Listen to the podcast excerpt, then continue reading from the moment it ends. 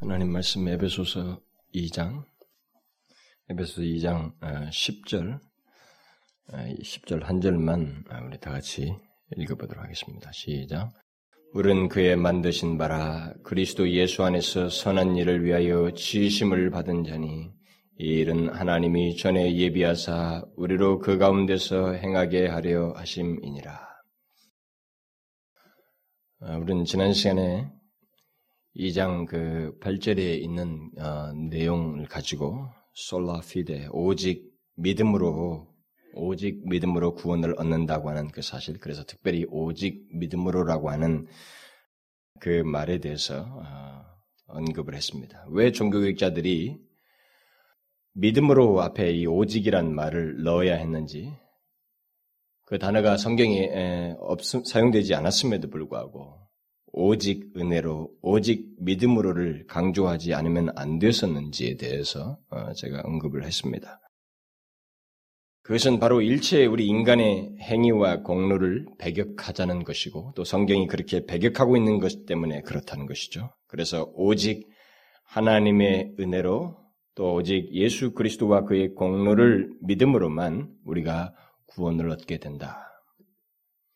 그래서 그들이 바로 이 진리를 전하기, 이 진리, 성경에 있는 이 내용과 동떨어진 그 세대를 향해서 바로 이 진리를 외치면서 솔라피데 오직 믿음으로 외치면서 마치 목숨을 걸듯이 이 진리를 아, 주장을 했다. 그래서 그것이 종교개혁의 시작이요, 이 개신교를 우리가 지금 현재 있는 이 개신교를 특징 지우는 내용이 되었다라고 그랬습니다.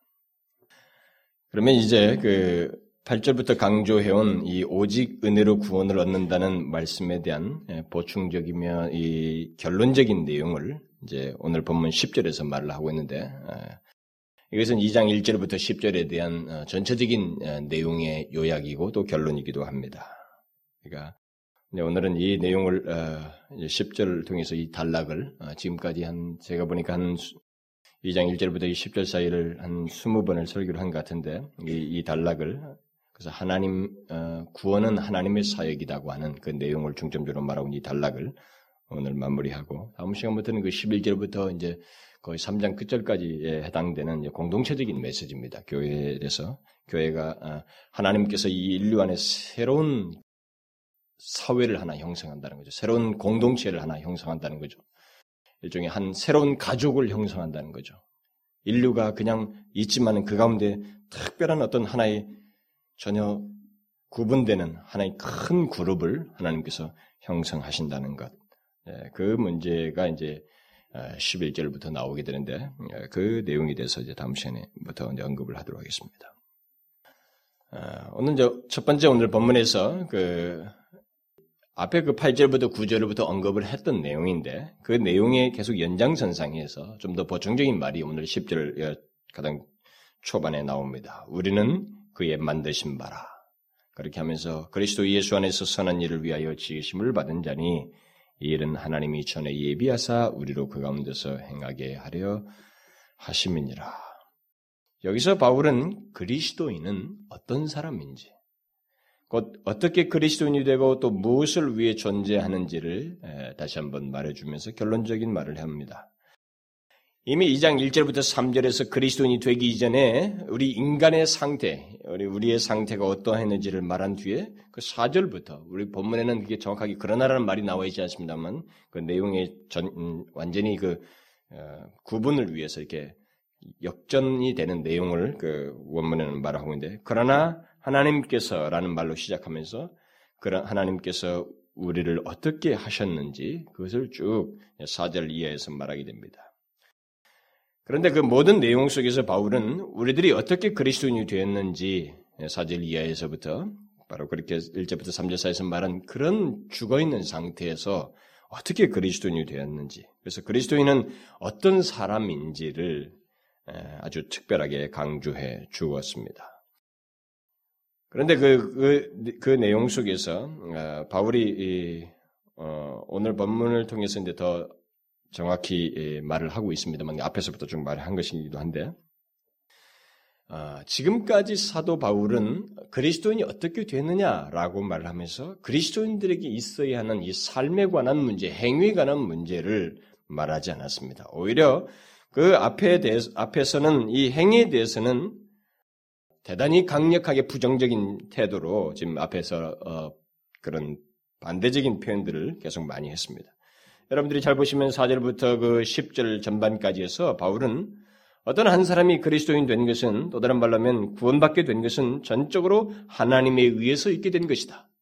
거기에는 인간의 어떤 행위도 공로도 거기에는 있을 수 없다라고 하면서 철저히 그것을 배격하는 얘기를 합니다. 그리고 나서 마지막 여기 10절에 일어나서, 이르러서야 그 중반 이후에 이르러서야 우리 인간의 행위, 삶에 대한 그리스도인, 인간에게 가치 있는 행위가 무엇인지, 그리스도인에게 있어야 하는 삶이라는 게 무엇인지를 이 마지막에서야 잠깐 언급을 하고 있습니다. 결국 10절 상반절까지 그리스도인은 어떤 사람이라고 이렇게 말을, 어떤 존재인지 이렇게 말을 하고 있고, 결국 어떻게 되어진 존재인지를 말을 하고 있습니다. 어떤 존재라고 말하고 있습니까? 여기 지금까지 10절 상반절까지 계속 좀 말하고 있는 게 뭡니까? 4절 이하에서부터 그리스도인은 어떤 사람이라고 말하고 있습니까? 하나님이 허물로 죽은 죄와 허물로 죽은 우리를 그리스도와 함께 살리심으로 존재하게 된 사람들. 그리고 그의 은혜로 구원을 얻은 사람들. 그리고 이것은 우리에게서 난 것이 아니요 행에서 난 것도 아니요 하나님의 선물이기에 그 누구도 자랑해서는 안 되는 그런 존재라고 하는 것을 이렇게 말을 해주고 있습니다. 그렇게 앞에서 충분히 말해놓고도 바울은 이제 오늘 본문 10절 상, 초반에서 거기 한마디를 덧붙이는 것입니다. 우리는 그의 만드신 바라. 이 현대 번역, 영어 번역 성경으로 말하면 우리는 그의 작품이다. 뭐 이런 설명을 해석을 하는 것입니다. 무엇을 지금 강조하고 있습니까? 어떤 한 사람이 그리스도인 된 것은 또는 구원받은 것은 완전히 하나님에서 됐다라는 것을 또 강조하는 거예요. 또 강조하는 거예요. 바울이 이 사실을 왜 이렇게도 반복적이면서 강렬하게 강조하는가에 대해서 뭐 우리는 어, 의문을 갖고 뭐 어, 의문을 제기할 수도 있겠습니다만 그 이유는 다른 게 아닙니다. 이것을 정확히 아는 것이 그리스도인의 아니 한 인간에게 있어서 존재하는 이 세상에 존재하는 인간에게 있어서 이것만큼 가치 있는 게 없기 때문에 그래요. 그리고 그리스도인의 그 신앙과 삶이 이것을 아는 것과 관련해서 결정적이 되기, 결정되기 때문에 그리스도인의 신앙과 삶이라는 것이 지금 이 사람이 앞에서 말한 이 내용을 아는 것에 따라서 좌우되기 때문에 이것을 이렇게도 많이 반복해서 강조하는 것입니다. 그리스도인다운 삶을 살 수 있는 것은 지금 이 사람이 말하는 이 내용을 4절부터 10절 초반까지 말한 이 내용을 알지 못하면 그리스도인다운, 그리스도인다운 삶을, 그러니까 제대로 된 삶을 살 수가 없기 때문에 그렇습니다.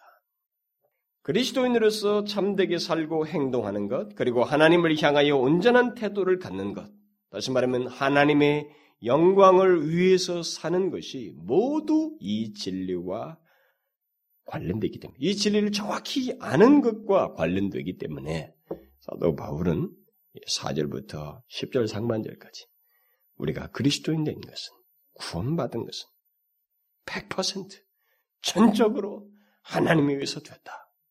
이것을 부정적인 표현, 적극적인 표현을 써가면서 계속 강조해주고 있는 거예요.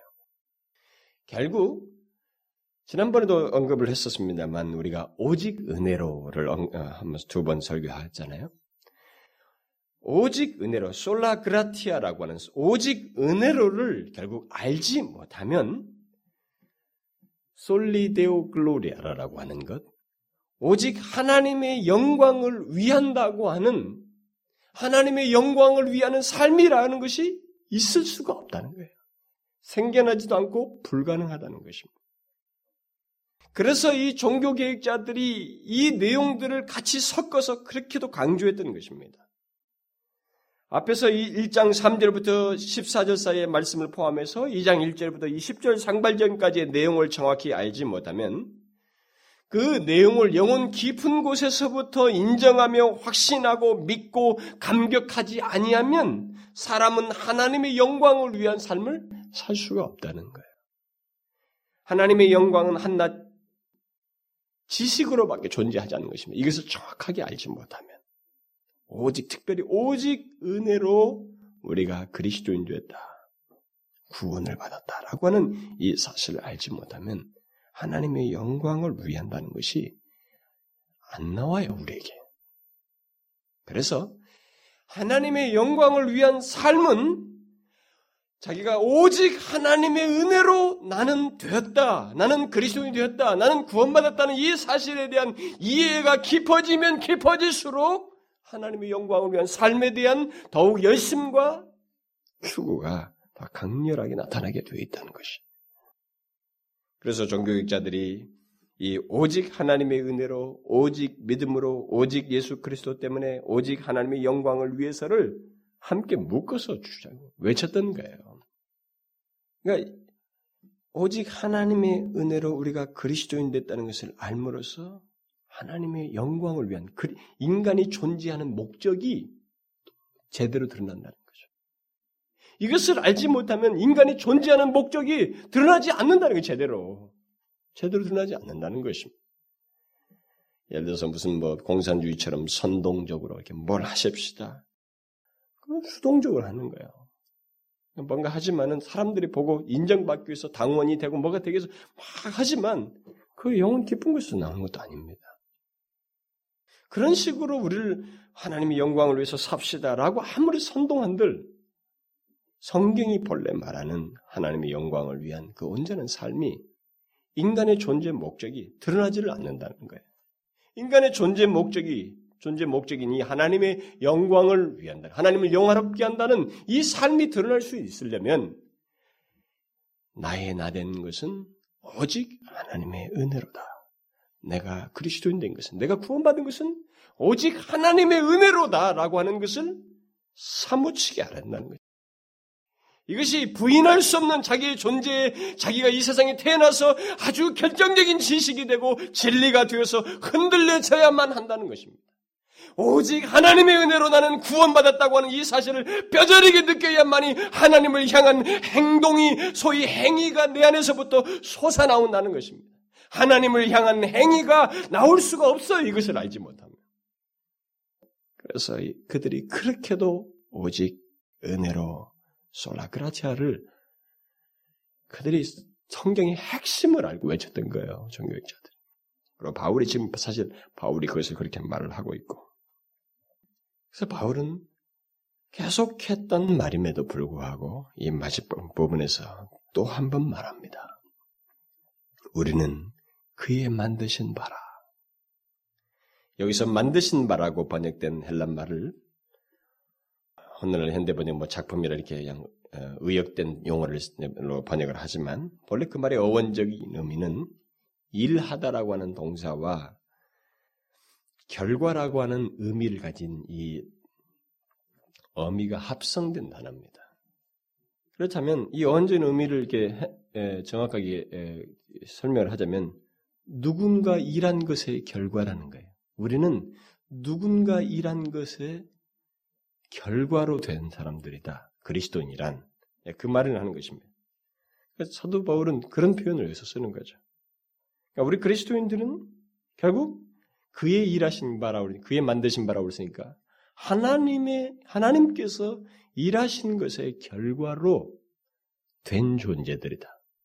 라는 이 말입니다. 바울은 여기서 그리스도인은 하나님께서 일하신 결과로 있게 되었다. 하나님이 일하시지 않으셨다면 존재할 수 없었다 라고 하는 논지를 여기서 말하는 것입니다. 그리스도인, 예수를 믿게 된 사람, 그래서 구원받은 이 사람은 하나님이 일하시지 않으면 안 된 존재이다. 하나님이 일하셨기 때문에 저렇게 된 것이다. 라고 말을 하고 있는 것입니다. 이 세상의 모든 그리스도인은 저절로 되거나 그들 스스로 되거나 또 뭐 자기가 음, 결심해서 노력해서 된 거 아니라는 것입니다. 모든 인간은 예외 없이, 모든 그리스도인은 예외 없이 하나님의 일하신 것의 결과로 된 존재이다. 그래서 전적으로 하나님이 만드신 자이다라는 그것을 여기서 말을 하고 있는 것입니다. 어떤 사람들이 예수를 믿으면서 내가 결심해서 예수를 믿었습니다. 내가 그때 예수 믿겠다고 마음을 먹었습니다. 예, 그렇게 하면서 자기가 예수를 믿게 된 것이 자기의 결심에서 된 것처럼 이렇게 말하는 사람들이 있습니다. 그것은 성경이 말하는 정확한 대답이 아니에요. 그리스도인은 하나님께서 일하신 것에 일하신 그 결과로 된 것입니다. 그냥 우리에게 어떤 신앙적인 행동이라든가 마음과 태도가 있게 되었다면 그것은 모두 하나님께서 일하신 결과에 뒤따르는 것들이에요. 그렇게 하지 않고는 누구도 그리스도인 될 수 없다는 거예요. 구원받을 수 없다는 것입니다. 이사야 선지자 말대로 우리는 토기장의 손에 있는 진흙과 같은 것이다. 그냥 가만히 나 있으면은 진흙이에요. 그냥 생명도 없는 진흙과도 같은 존재인데 누가 뛰어서 만드신 거예요. 이렇게 누군가의 손에서 잡혀가지고 만져서 이렇게 된 존재다. 그게 그리스도인이라는 겁니다. 바울은 오늘 본문에서 우리 그리스도인이 어떤 존재인지를 말하기 위해서 이 사용한 이 말들이 어, 오늘 그 단어들을 좀 보면은 한 가지 놀라운 사실을 우리가 발견하게 됩니다. 그는 먼저 우리는 그의 만드신 바라라고 이렇게 했는데 그 다음에 또 뒤에서는 우리 그리스도인은 그리스도 예수 안에서 지으심을 받은 자이다 이렇게 말을 해요. 여기 만드신 바라는 이 말이나 지으심을 받은이라는 이 말은 모두 창조와 관련된다는 의미입니다. 창조와 관련된 그런 말이에요. 그렇다면 바울은 여기서 구원을 하나님의 창조 행위로 묘사하고 있는 거예요. 그는 이미 앞에서 구원을 부활로서 설명을 했습니다. 죽은 우리를 하나님께서 살리셔도다. 죽은, 자, 죽은 것을 살린 것이니까 부활로서 설명하는 겁니다. 구원을. 근데 이제 여기서는 구원을 하나님의 창조 행위, 다시 말하면 재창조죠. 새로운 창조에 의한 것이라는 것을 말해주고 있습니다. 창조의 본질적인 개념이 여러분 뭐예요? 창, 창조라는 이 말이 창조라는 말의 그 가장 본질적인 개념이 뭐 기본적인 의미가 무엇입니까? 그것은 뭐 있는 걸 가지고 만드는 것은 창조라고 하지 않습니다. 이 창조의 가장 본질적인 의미는 없는 없는 가운데서 있게 하는 거예요. 바로 그런 창조의 개념, 그런 용어를 그리스도인 된 그리스도인 되었다는 것에 쓰고 있습니다. 그렇다면 그리스도인이 된 것은 바로 그런 창조에 의해서 있게 된 것과 똑같다는 거예요. 여기서 좀 더 구체적으로 말하면 그리스도인은 이전에 있던 어떤 존재에다가 조금 개선되거나 바꾼 그런 존재가 아니라 전혀 새롭게 창조된 피조물이다라는 것입니다. 우리의 몸이야 똑같고 뭐 성분도 비슷하고 생각하는 것도 비슷한 것 같지만 그리스도인이 되었다고 하는 그 사실 자체는 바로 전혀 없는 것이 있게 된 그런 하나님의 창조에 의해서 된 결과라는 것입니다.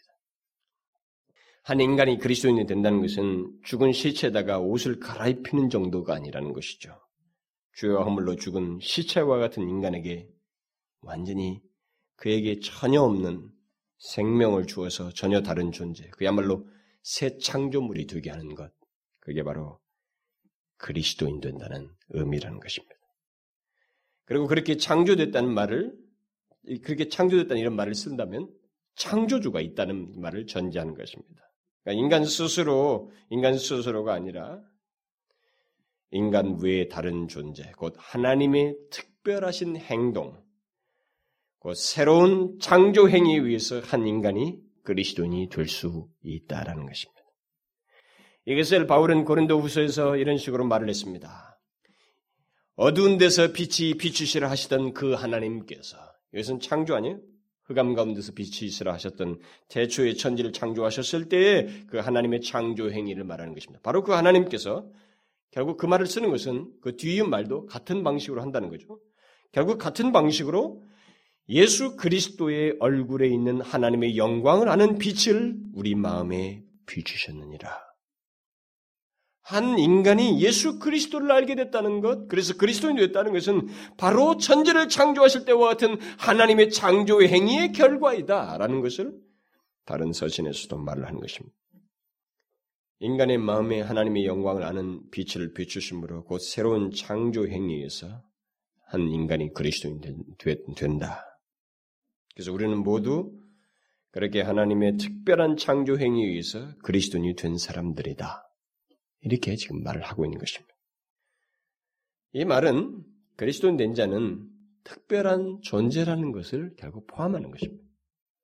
한 인간이 그리스도인이 되는 데 있어서 하나님의 이 특별하신 창조 행위가 창조 행위에 의해서 되었다면 그렇게 된 존재는 특별한 존재라는 것을 전제하는 것입니다. 천지를 창조하신 것과 같은 특별한 행위가 어떤 인간에게 각각 우리 그리스도인 각각 개개인에게 행해졌다는 말이 되기 때문에 그 대상은 특별하지 않을 수가 없다는 말이 됩니다. 이것은 우리가 특권 의식을 갖자, 특별하다, 억지로 생각을 갖자는 게 아니라 부인할 수 없는 사실이라는 것입니다. 그리스도인이 되었다고 하는 이 사실 자체는 무엇인가 특별한 하나님의 행위에서 된 것이기 때문에 그렇게 해서 구별된 존재는 내가 원치 않아도 내가 말하고 싶지 않아도 나는 하나님에 의해서 된 창조주에 의해서 된 특별한 존재라고 하는 것을 전제한다라는 것입니다. 그런데 그 특별한 하나님의 창조가 이제 오늘 본문에서 어떤 한 개인에게 있게 됐을 때 어떻게 있게 됐는지를 한 가지 더 추가적으로 설명합니다. 어떻게 있게 됐다고 그래요? 그리스도 예수 안에서 있게 됐다고 말하고 있습니다. 이제 이 특별함이 얼마나 더 특별한지를 설명해 주는 말입니다.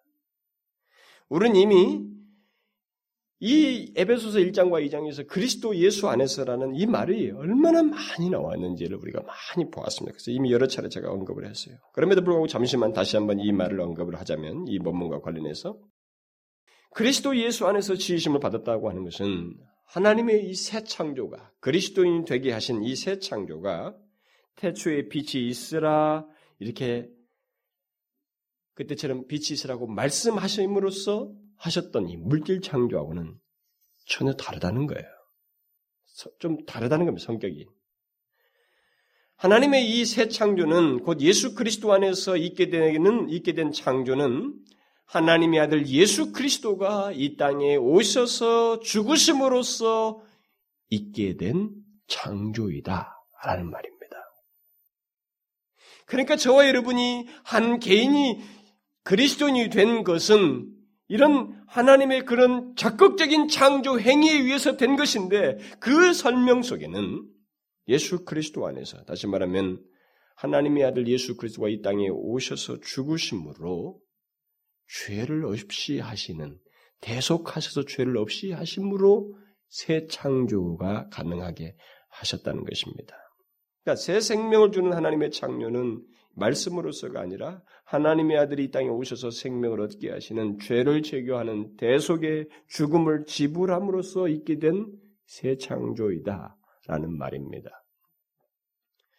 이것을 쉽게 말하면 새 창조는 말씀으로서가 아니라 예수 그리스도의 공로로 빚은 창조 행위다라는 말입니다. 그리스도의 공로로 빚은 창조이다라는 그런 말입니다. 예수 그리스도의 공로를 일단 입지 않으면 아니 오직 예수 그리스도의 보혈의 공로가 아니면 그 누구도 재창조가 있을 수 없다는 것이 그리스도인이 될 수가 없다는 말입니다. 그러면 하나님께서 우리를 그리스도 예수 안에서 지으시고 만드신 목적이 무엇이냐?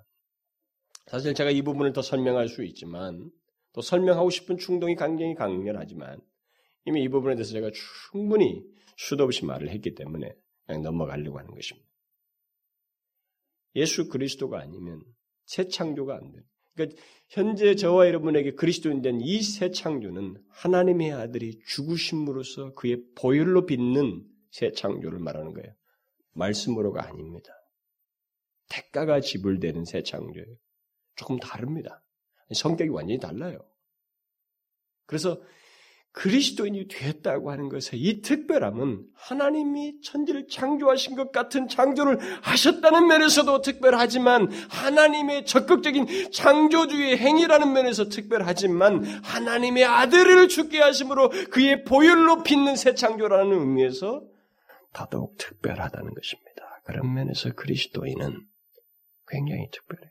여러분 이 예배서 1장과 2장은 그리스도인 된다, 그리스도인이 된다는 것이 얼마나 특별하고 영광스러운지를 충분히 말해주는 것입니다. 그러니까 이것을 아는 것이 얼마나 중요한지를 이 예배소에서 바울이 정확하게 말해요. 이것을 아는 것이 우리들의 삶에 있어서 모든 내용에서 좌우를 좌우한다는 거예요. 삶의 내용이나 이런 것들의 생기, 그리스도인 나온 모습, 이 세대 속에서도 흔들리지 않을 수 있는 이 모든 내용들이 다 이 지식과 관련됐다는 거예요. 얼마나 영광스러운지.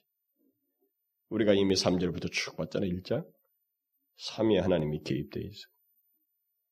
상상할 수 없는 역사에 의해서 그리스도인이 된 것입니다. 너무너무 특별하다는 거예요. 우리, 우리는, 아, 나는 특별한 것도 없어요. 똑같습니다. 이렇게 말해도 나에게 주어진, 나에게 있게 된 그리스도인이 되었다는 이 사실 자체만큼은 그것을 위해서 삼위 하나님께서 행하신 이 사실을 놓고 보면 엄청나게 특별하다는 것입니다. 특별하다는 거예요. 천지 창조보다도 더 특별한 창조 행위에 의해서 있게 된 것이다라는 겁니다. 그것을 우리는 잊지 말아야 됩니다. 그러면 하나님께서 우리를 그리스도 예수 안에서 지으시고 만드신 목적이 무엇인가? 그렇게 특별하게 우리를 그리스도인 되게 한 목적이 무엇인가? 오늘 본문에 선한 일을 위하여라고 말하고 있습니다. 선한 일을 위하여 우리를 그렇게 특별하게 지으셨다. 창조, 재창조하셨다. 그리스도인 되게 하셨다라고 말하고 있습니다.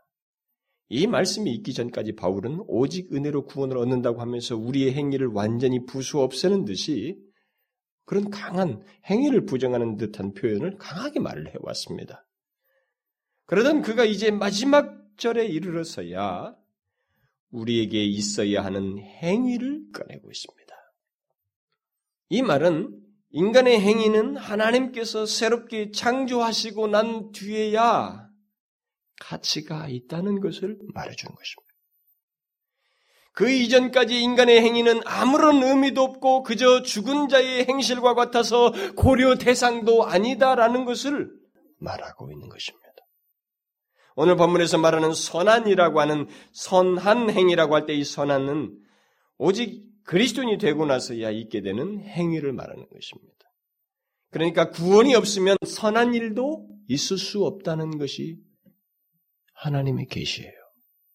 구원이 없다면 선한 일도 있을 수 없다는 것입니다. 이런 사실은 예수 그리스도를 믿지 않는 사람들에게는 대단히 거북스럽고 분노를 일으키는 내용입니다. 그들은 화가 나는 내용들이죠. 그러나 성경은 죄와 허물로 죽은 상태에서 인간의 선한 일은 도저히 있을 수가 없다 이렇게 말하고 있습니다.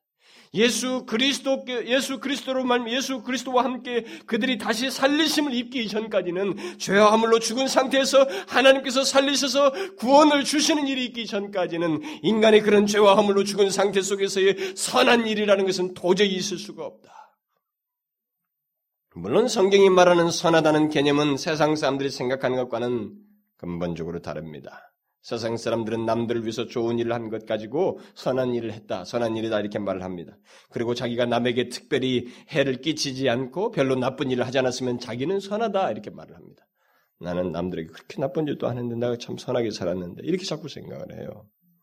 그러나 성경이 선하다고 하는 것은 하나님을 알고 하나님의 뜻을 알고 하나님의 원하심을 알고 행하는 것을 말합니다. 하나님을 알지 못하면 선하다는 말을 할 수가 없어요. 하나님과 무관하여서 행하는 일은 그것이 이 세상 가치에서 그 남을 위해서 하고 누군가에게 유익을 주고 도움을 주어서 선하다는 말을 그들이 쓰지만 그것은 성경이 말하는 선한 일이 될 수가 없다는 것입니다. 오히려 성경은 하나님과 무관한 상태의 인간은 그런 선한 부분에 대해서 전혀 무지한 자요 죽은 자이다라고 말하고 있습니다. 죄와 허물로 죽은 자요 이 세상 풍속을 쫓고 공중 권세를 잡은 자를 따르고 불순종의 아들들로서 살아가며 육체의 욕심을 따라 지내며 육체와 마음에 원하는 것을 하며 지내고 또 본질상 진노의 자녀이다. 이 세상에 있는 인간이 하나님께서 살리시기 이전까지 죄와 허물로 죽은 상태에서 살리시기 이전까지의 상태는 자기가 겉으로 선한 일을 뭔가 몇 개 했다 할지라도 그 대부분은 오히려 반대의 일을 하고 있다는 거죠. 공중권세자 문제를 따라서 육체의 마음이 원하는 것을 따라서 살아가는 본질상 진노의 자녀다운 모습으로 살아간다는 것입니다. 선한 일과는 전혀 상관이 없다는 것입니다. 결국 하나님에 의해서 창조된 자가 아니면 곧 그리스도인이 되지 않으면 그 누구도 선한 일을 할 수 없다는 것입니다. 곧 하나님이 인정하는 어떤 행위를 할 수가 없다는 것입니다. 선한 일은 구원의 결과요, 구원받은 사실에 대한 증표로서 오직 새롭게 창조된 그리스도인에게만 있다는 것입니다. 그러면 좀 더 구체적으로 이 선한 일이 무엇입니까? 이 선한 일. 여기서 말하는 이 선한 일은 구체적으로 무엇을 말할까요? 바울은 우리가 선한 일을 위하여 지심을 받은 자라고 말하고 있습니다.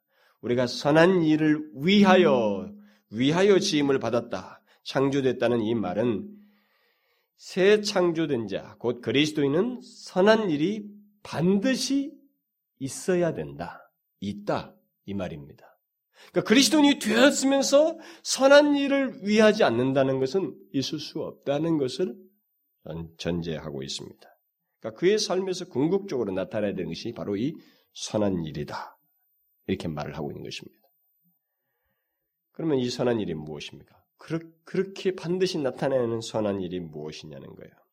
이것에 대해서 바울이 10절 하반절에 덧붙여주고 있습니다. 이 일은 하나님이 전에 예비하신 것이다. 라고, 어, 먼저 부가적인 설명을 해주고 있습니다. 이 말은 하나님께서 우리, 우리, 우리가 그리스도인이 되는 것 뿐만 아니라 그리스도인이 돼서 선한 일을 행하도록 이미 창세전에 계획하셨다라고 말하고 있습니다. 그리고 그리스도인 된 자는 항상 그 가운데서 행하게 하려 함이니라 이렇게 말하고 있습니다. 그러니까 하나님께서 창세전에 예비한 것이요 그 가운데서 행하게 하려고 한다는 말을 생각하게 될 때 이 선한 일은 단순한 어떤 행동, 남들에게 조금 유익을 주는 정도의 그런 한두 가지 우리 인간의 여러 가지 행실들을 말하는 것이 아니라고 하는 것을 우리가 금방 알 수가 있습니다. 그렇죠? 그것을 위해서 새 창조를 하셨고 그것을 위해서 미리 예비하셨고 계획하셨고 또 항상 그 가운데서 행하게 하기 위한 것이라고 말하는 걸 보면 여기 선한 일이라고 하는 것은 우리들이 흔히 생각하는 단순하게 남들에게 도움을 몇 가지 주는 상대적인 유익과 어? 선을 행하는 그런 행위가 아니라고 하는 것을 알 수가 있습니다. 그럼 뭡니까? 도대체 무엇을 말할까요? 여기 선하는 일이라는 것은.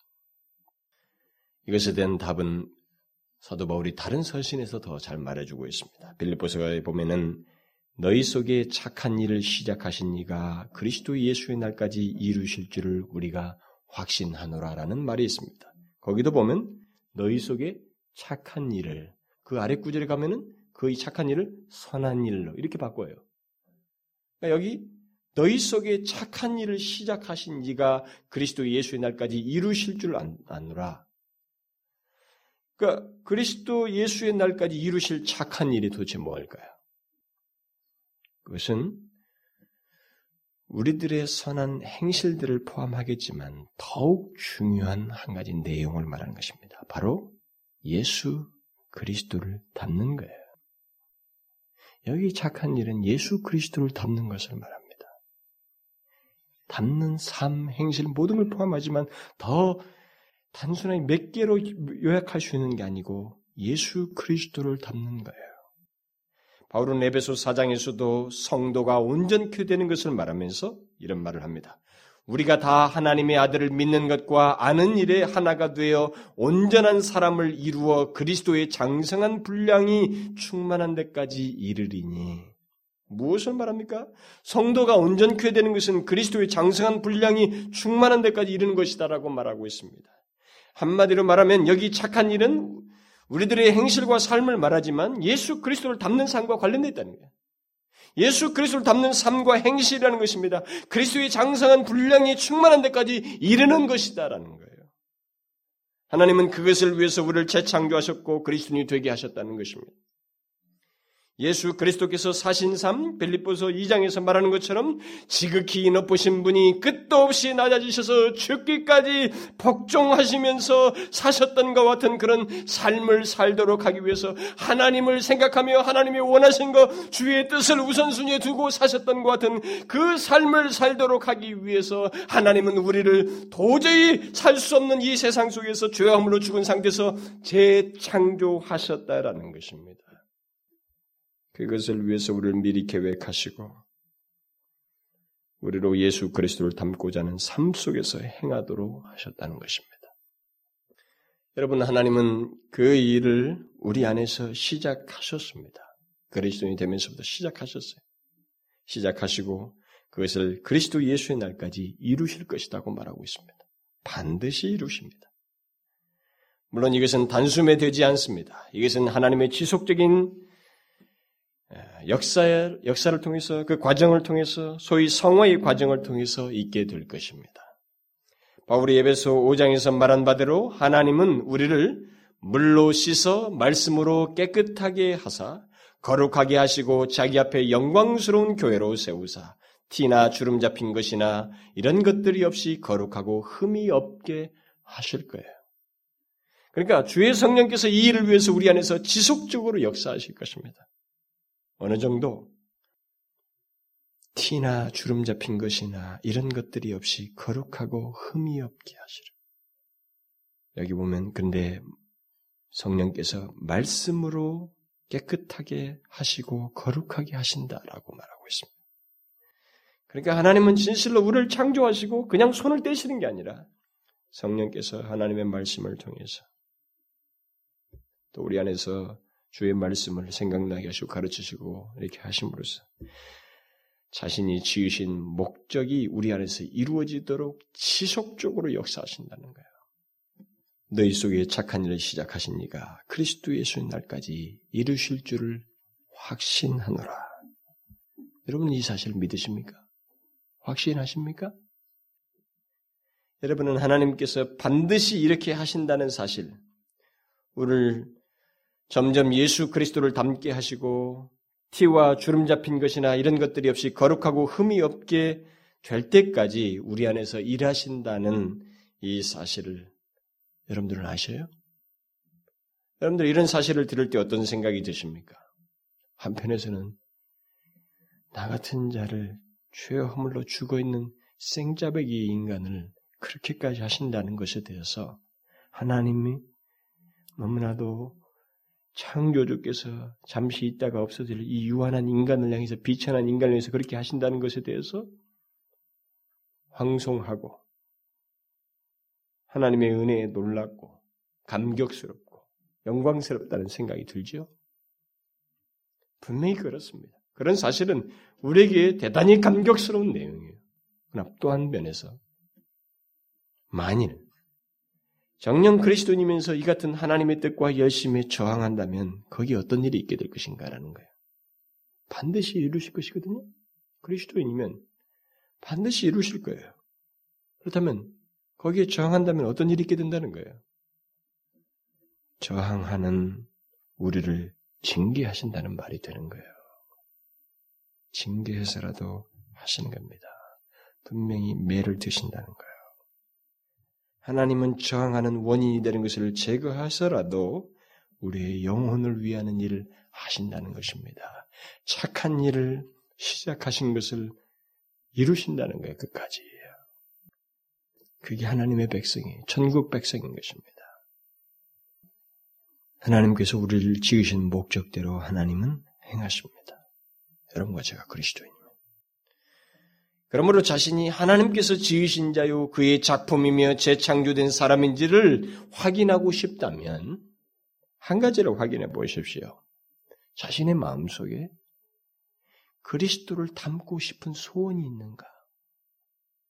내가 예수 그리스도를 닮고자 하는가? 이 땅에 사셨던 예수 그리스도처럼 살고 싶은 마음이 내게 있는가?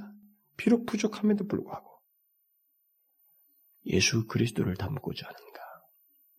그걸 한번 물어보십시오. 자기의 자신에게. 거룩하고자 하는 마음과 소원을 가지고 살고 있는가? 그런 마음으로 죄를 대항하면서 살고 있는가? 하나님이 기뻐하신다는 것에 대해서 마음을 쏟고 있는가? 이것이 중요한 질문입니다. 내가 정령 재창조된 사람이에요. 하나님께서 나를 지금 그리스도 예수의 날까지 시작한 착한 일을 이루시고 있다고 하는 그것을 확인해 볼 수 있는 중요한 질문입니다. 정년 그런 마음과 소원을 가지고 있다면 그는 하나님께서 그 사람 안에서 착한 일을 시작한 사람입니다. 그리고 반드시 이루셔요. 오늘 아침에 오전 설교에서도 제가 야곱이 147년 동안 다루시는 걸 보셨죠? 아직 다 안 끝났지만 복잡한 인간일수록 독특한 자기 것을 고집하는 인간일수록 모든 뭐 인간이 태어난 자아가 다 똑같지만 그 인간을 비주시는데 하나님은 전 인생을 다 쓰시는 거예요. 그 한 사람의 인생 전체를 다 쓰는 거예요. 여기서 안 된다 싶으면 이제 그 다음에 그 사람이 사, 살면서 만날 그 환경에서 그 환경에서 하나님은 철저하게 그 사람의 하나님의 그의 사람을 빚으시는 거예요. 에서는 그렇게 안 하셔요. 그러나 하나님의 사람인 야곱에게는 그렇게 하시는 거예요. 반드시 하시는 거예요. 얼마나 큰 고통입니까? 얼마나 큰 고통이에요. 요셉을 잃고 베냐민 잃는다는 이런 장면들이. 그러나 그런 과정을 통해서라도 하나님은 그를 반드시 빚으시는 거예요. 그 안에 시작한 착한 일을 이루시는 것입니다. 여러분 이 사실을 아셔요? 우리 안에 그 일을 주께서 시작하시고 진행하시고 이루신다는 사실을 아십니까? 그 말은 특별한 사람, 아니 특별한 그의 창조 행위에 의해서 구별된 특별한 사람의 모습이고 천국 백성의 성숙한 모습으로 만드시는 거예요. 빚으시는 거예요. 우리는 이렇게 하나님께서 우리를 빚으시는 것에 대해서 우리를 그렇게 만드신다고 하는 것, 이것의 그 신비를 다 알지 못합니다, 사실. 이 세상에 사는 동안에는 우리가 그것을 감사도 하고 순간 막 감격하고 눈물도 흘리고 막 기뻐하기도 하고 하나님께 영광을 돌리겠다고 하는 그런 감격에 사로잡히지만 그 신비와 배경을 그 하나님의 지혜와 섭리의 미스테리들을 우리는 이 세상에서 다 몰라요. 경이롭고 경이로운 그 놀라운 비밀을 우리는 다 모릅니다. 단지 우리가 기록된 말씀을 통해서 보는 것이지만 하나님은 우리에게 죄와 허물로 죽은 상태에서 살리시고 나서부터 착한 일을 우리 안에서 시작하셨는데 이것을 반드시 이룬다는 것입니다. 그래서 처음에는 전혀 나밖에 모르는 인간인데 내 안에서 세월이 지나면서 예수를 믿어가면서 예수를 닮아간다는 것입니다. 주님께서 마음 쓰셨던 것들을 나도 마음을 쓰기 시작하고 하나님께서 중요시했던 것들을 나도 중요시 여기에는 예수 그리스도께서 이 세상에 살면서 행하시고 싶어 했던 그 성품들을 나도 조금씩 닮아간다는 것입니다. 바로 이게 하나님의 창조행이에요. 우리를 빚으시는 그의 창조행입니다. 여러분 이것을 아십시오. 그래서 하나님께서 거룩하고 흠이 없게 하시려고 그 목적을 위해서 선한 일을 위해서 그리스도를 닮도록 하기 위해서 우리를 이 빚으시는 것에 대해서 저항하면 안 됩니다. 어? 거룩한 것을 당연히 추구해야 되는 것이지 그리스도인이라면 저항하여서 죄를 더욱 짝하고 죄를 향하고 하나님이 싫어하시는 것에 더 마음을 쏟는 것은 우리가 스스로 하나님께 도전적인 일시적으로 잘못하는 거예요. 여러분 아십시오. 우리가 이 세상에서 행해야 할 선한 일을 닮아야 될 것은 남들에게 눈에 띄게 도움을 주어서 부추기고 인정받는 그가 아닙니다. 그리스도를 닮는 거예요. 하나님을 기쁘시기 위해서 우리 깊은 곳을 아시는 하나님을 기쁘시기 위해서 행하셨던 바로 그리스도를 닮는 삶과 행위입니다. 우리는 그것을 위해서 그리스도인이 되게 하셨어요. 아셨습니까? 기도합시다. 하나님 아버지, 어떻게 내 자신이 하나님에 의해서 붙들려서 새롭게 창조된 자가 되었는지 그 비밀과 그 놀라운 사실을 우리는 알지 못합니다. 오직 하나님의 그 크신 사랑과 은혜인 줄 압니다. 하나님이여 우리를 죄와 허물로 죽은 상태에서 살리셔서 예수 그리스도의 보혈로 빚어서 새롭게 창조해 주신 이 특별한 피조물, 그렇게 특별한 하나님의 창조 행위에서 된 그리스도인, 현재의 나를 우리가 잊지 아니하고, 오직 이것이 하나님의 은혜로 된 줄을 알고, 하나님의 영광을 위하는, 그리스도를 닮아, 닮음으로 인해서 하나님의 영광을 위하는 그런 삶을 우리가 거침없이 이 세상 속에서 나타나면서 살게 하여 주옵소서.